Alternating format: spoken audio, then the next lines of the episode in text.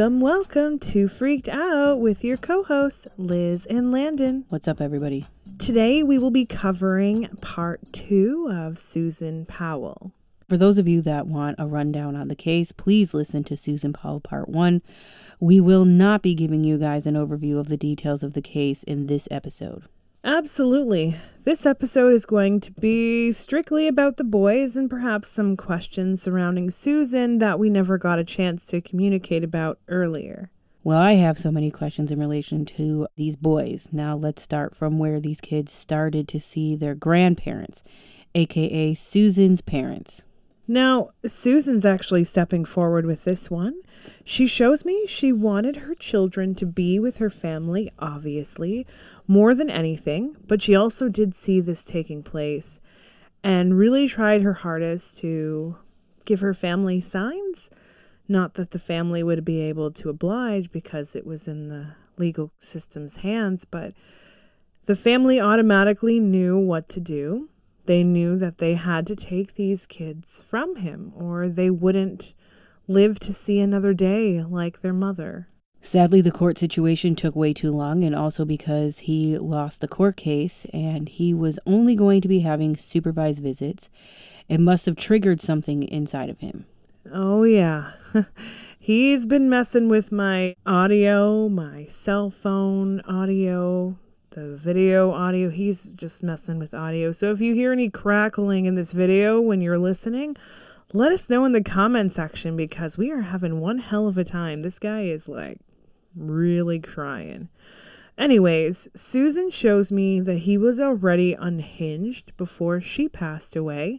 She also shows me that although he was never physical with the kids before she passed away, it's because they were not the main target.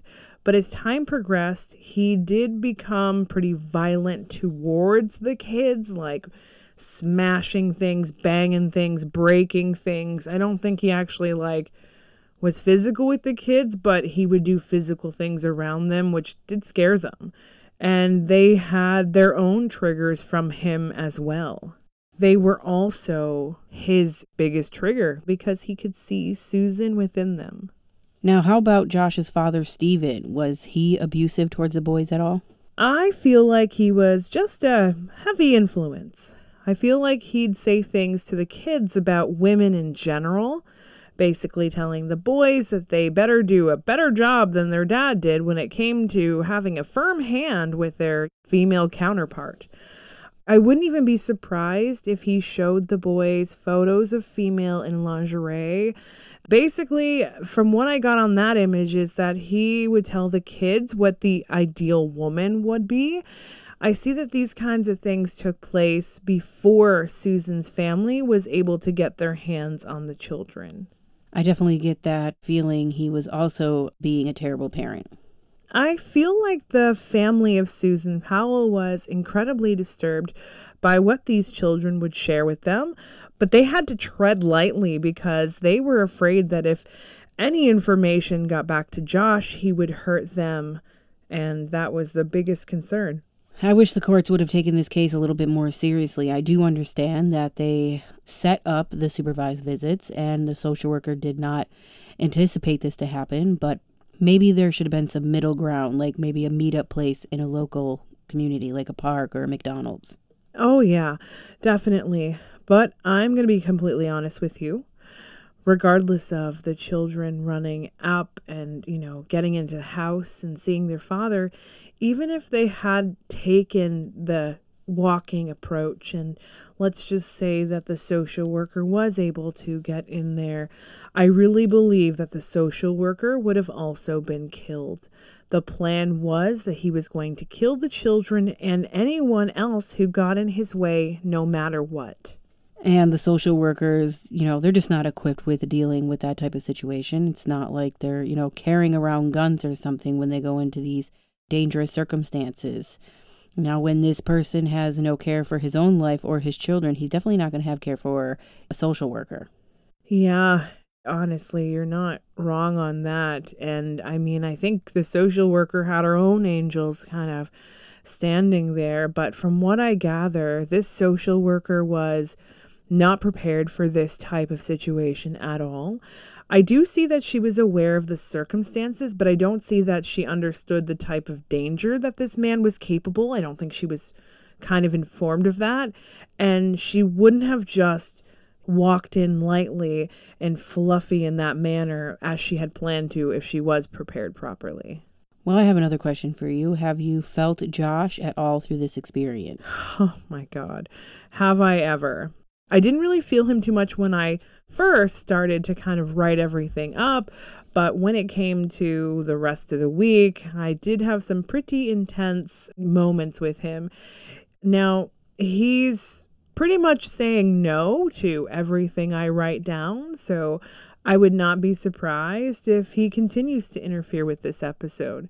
I do feel like Susan is such a strong spirit and she is not taking crap anymore. And I see that she's confronted him with what took place with the children. Wow, well, that's good. I'm glad she's finally gotten the opportunity to confront him.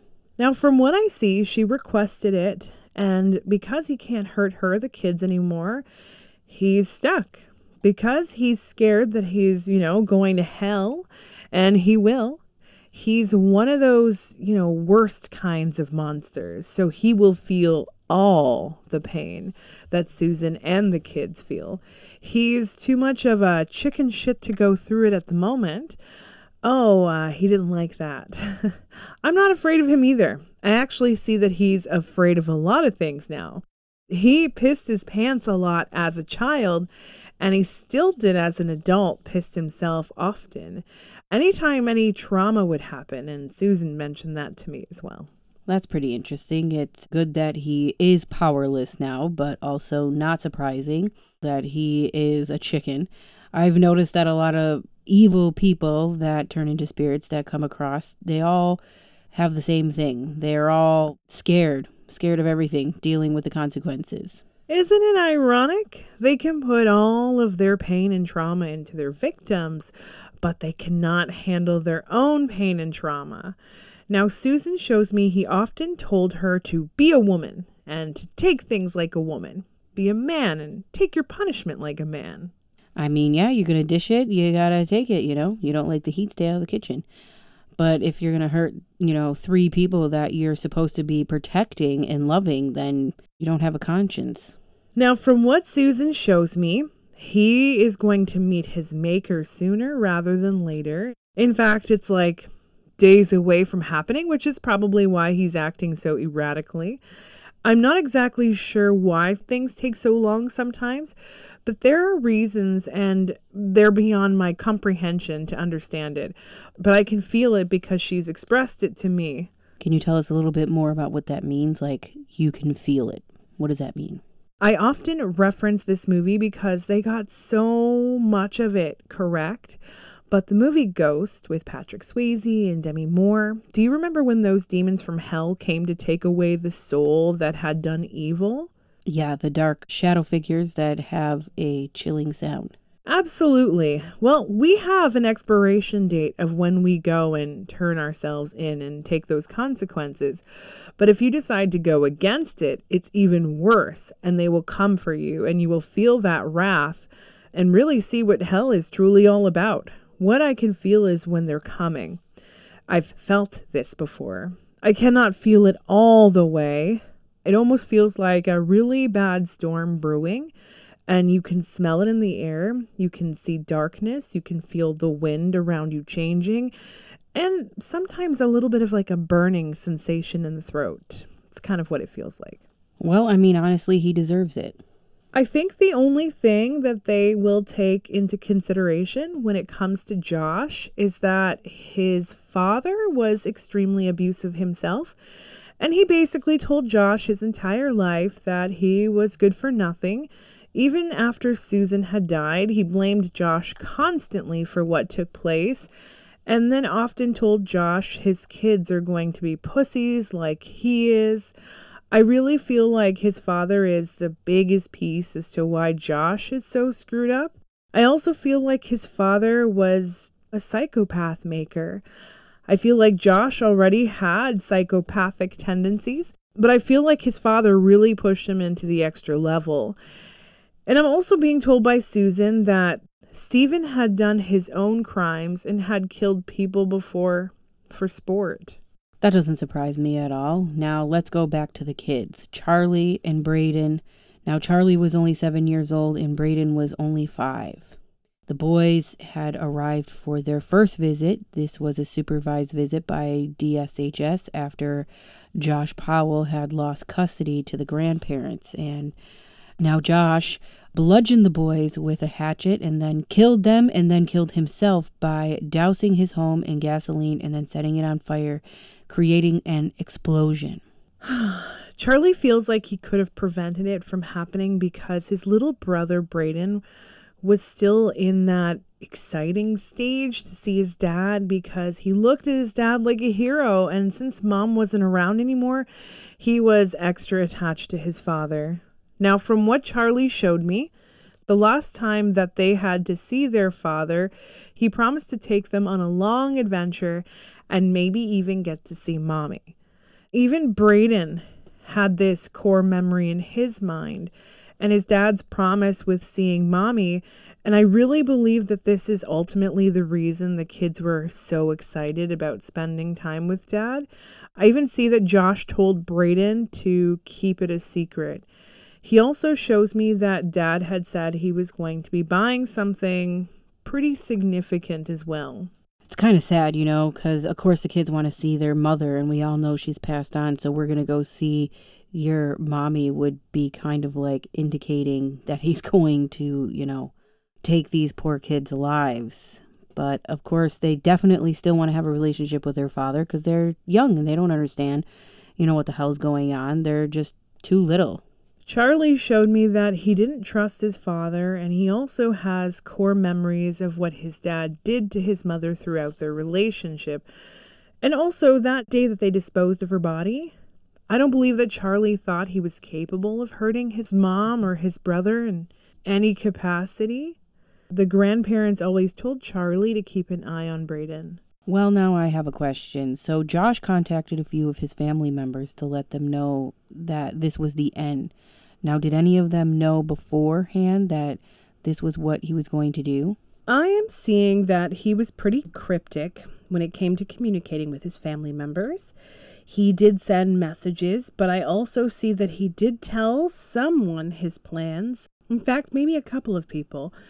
I'm not feeling like he told his mother or his sister, but I do feel like there was a woman that had some kind of connection to him, felt like she was there to rescue him and, you know, take things on and take Susan's place. But basically had told him that she had believed he was innocent and I'm feeling that this woman had written him a couple of letters, and that's when they got in touch and communicated on the phone. I also feel like he had mentioned to her what he was being told to do. He said he had no choice but to make sure that everyone in his family was back together. I feel like this guy confessed to this woman as well, telling her that he had killed her, I also feel like she still is wandering around. But because there was no significant proof, at least not that exists anymore, I am seeing that they also used to communicate chatting perhaps on the internet. I do feel like they would talk in code. They would use verses out of the Bibles to communicate with each other. I also feel like he used to tell her that he worked for the government as well and that he had some sort of special agent clearance, although that's complete bullshit. I also feel like this woman is in love with him, still in love with him, but she's a total like cuckoo for Cocoa Puffs. I am feeling like she also had some sort of heartwarming upbringing, but I'm feeling like she prays for him often. And I'm seeing that there may have been an association with the name Sally or Margaret or even both. It looks like this woman still to this day is married, definitely in a loveless marriage, two kids. I also believe that they're boys. I feel like she could have prevented all of this from happening. And I see Josh informed her that he needed to like cleanse these children's souls of evil that was running through their veins by killing them. And she agreed that that was the thing to do. I mean, I know that not everyone associated with religion has this sort of demeanor. A lot of them do, though. And a lot of them take their religion to like the extreme and they're pretty bad with it. I feel like they're like basically saying it's okay to kill people, and that's not okay. Now, are they ever going to find this woman? I hope so. She might actually have like a private YouTube channel where she talks about her feelings, but she talks about it in like the third person. I feel like she may come forward and say something crazy like Josh Powell talks to her and she doesn't blame him for his sins, but I think she'll wait until her husband dies before she is letting all that craziness come out. Well, hint, hint to all of our FBI people out there. Let's see if we can find this YouTube channel. Right? So, what did we not see in the house that did take place? I know everything happened extremely quick, but I do see that Josh hit the children over the head. Obviously, kids showed me that their heads were hurting, and that did lead them to being unconscious. Now, obviously about to die, but I do see that Josh was praying, and I also see that Charlie came to and was awake, and he was looking at his father through this tragedy and looked him right in the eyes. Charlie shows me that he asked his father why from a distance, and he didn't even know if the sound actually came out of his mouth or not. But apparently, his father told him that they were going to go and be with mommy. That's so sick. Like, I couldn't even imagine actually killing my own children. Like, what a selfish asshole. It's even more than that. In his mind, he was already planning to do this. Even if he had received custody of his kids, let's say, he would have done it one way or another. Now, maybe not right away, but he knew that he would lose his children and his visitations at some point because he knew he'd get found out. So he did it sooner. But why? Now, from what the kids and Susan show me, is because the kids were a consistent reminder of Susan and they would ask to be with her all the time, especially when they were alone with Josh. They had this secret, and he was the only person that the kids could ask to go see her, besides the grandfather. But the kids had a really hard time talking to the grandfather, which I don't blame. Dude is a serial creeper pervert. Well, I know that this is a given, but some of our viewers would like to know how did the kids and Susan come about being together? So it's pretty standard for mothers and family members to come when kids die, regardless of how things happen. But when murder takes place, it is a little different. In this case, the spirit, Susan, knew before it happened that it was going to happen. And of course, you want to prevent it, but you can't. So once the kids lost their lives, mom was there to guide them. And I see that Braden passed first. He wanted to wait for his brother he kept reaching out to him. Once Charlie passed, which was only a few moments later, they were able to go with their mom. I do see that Susan didn't want the kids to have any interaction with Josh, so she took them away really quickly. I'm also being told that Josh didn't really get the opportunity to see the kids after he had passed on. Susan had the advantage because she had already been dead for a while and knew what to do. Well, good thing she was able to find them so quickly. Oh, yeah. And they are together and happy. And although they missed out on, you know, experiencing life together, they get to be together in the afterlife. Well, one of our followers, Bob Bob, was wondering if she had ever seen any signs before any of this took place. And does she have any advice on relationships that were like hers and what she may have done differently? These are all good questions. When it comes to signs, Susan says she didn't realize it at first for the first few years because she was in the honeymoon stage and she felt like it was meant to be. So she really did ignore a lot of the signs and behavior, including his rage and jealousy. She shows me that she had planned to leave him. She shows me that he had isolated her away from life. Now she wishes that she had opened up to her family she says always, always open up to your family. she and Crystal Rogers have actually both agreed that they both should have done that. She said, Swallow your pride and get out of there one day while he's working or away, any opportunity when he's not around. Now, she knows that he would have stopped at nothing to kill her because if she had support, she may have been able to get away sooner and thus him trying to get her, but at least there would be evidence of that. She says, Tell people. She says she did put a tiny bit of money away but it was really hard because he controlled all of the money. She said she did try to save money, and she also says, you know, reaching out to women's shelters or researching them, and never, ever, biggest rule for her is tell anybody that has any sort of relationship with them she feels like his mother and sister, although they cared for her, still attached to him, and she did share some things with them at times, and they did downplay it quite a bit. She also said, Anyone who tells you to go back, give them nothing. They will be easily manipulated by that abuser. I agree with all of that. Absolutely. That is definitely some really good advice there, guys. And also just be careful. Do not leave any breadcrumbs of anything you are doing around for anyone to find. Oh, yeah. And also turn off your phone location. Hell, if you can, change your phone entirely. New email, new everything. Try and stay off social media. And maybe if you need, make a new profile and make it a fake name. Well, we know that the grandparents fought really hard to get the kids away from this situation. So, how do the kids feel about that? They didn't realize it at all until after they died. Of course, you know, they learned because the grandparents were trying to protect these kids, you know? They didn't really want them to suffer more than they already had.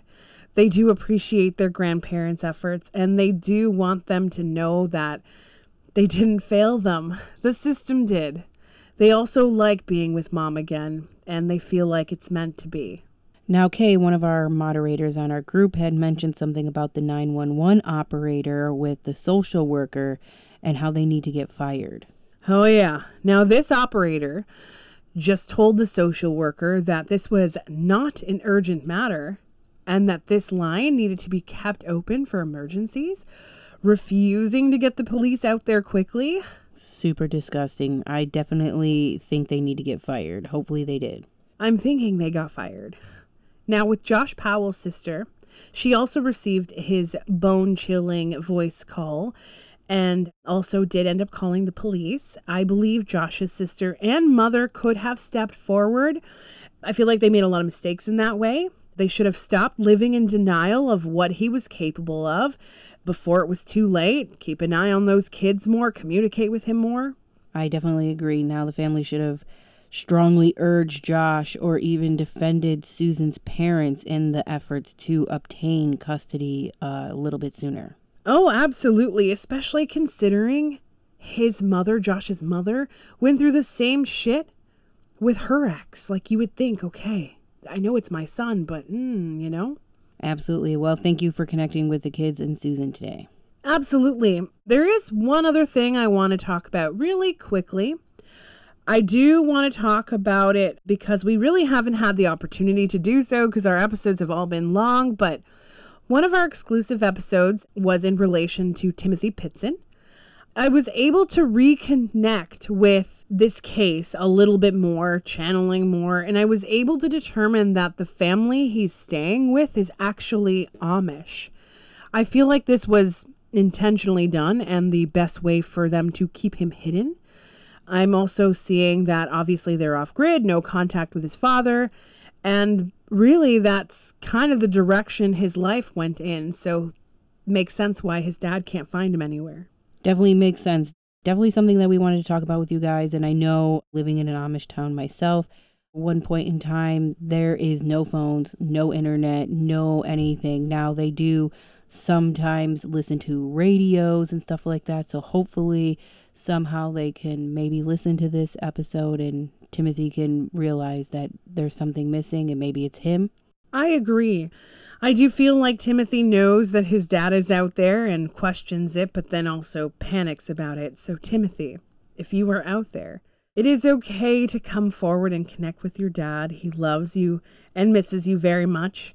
I also feel like the kids, the boys, anyways, all like sneak electronics, you know? Absolutely. Now, next week, guys, we will be covering the first of our Halloween spooky season episodes, and we will be covering the Skinwalker Ranch. I am really looking forward to this episode. It will be on the exclusive side. So please make sure to sign up and become a patron.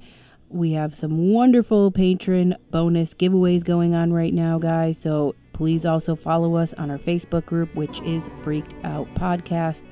We have all the step by step instructions to become a patron over there. And if you're having any issues accessing the patron, please also come to the technical group and we will try to help you out as much as possible.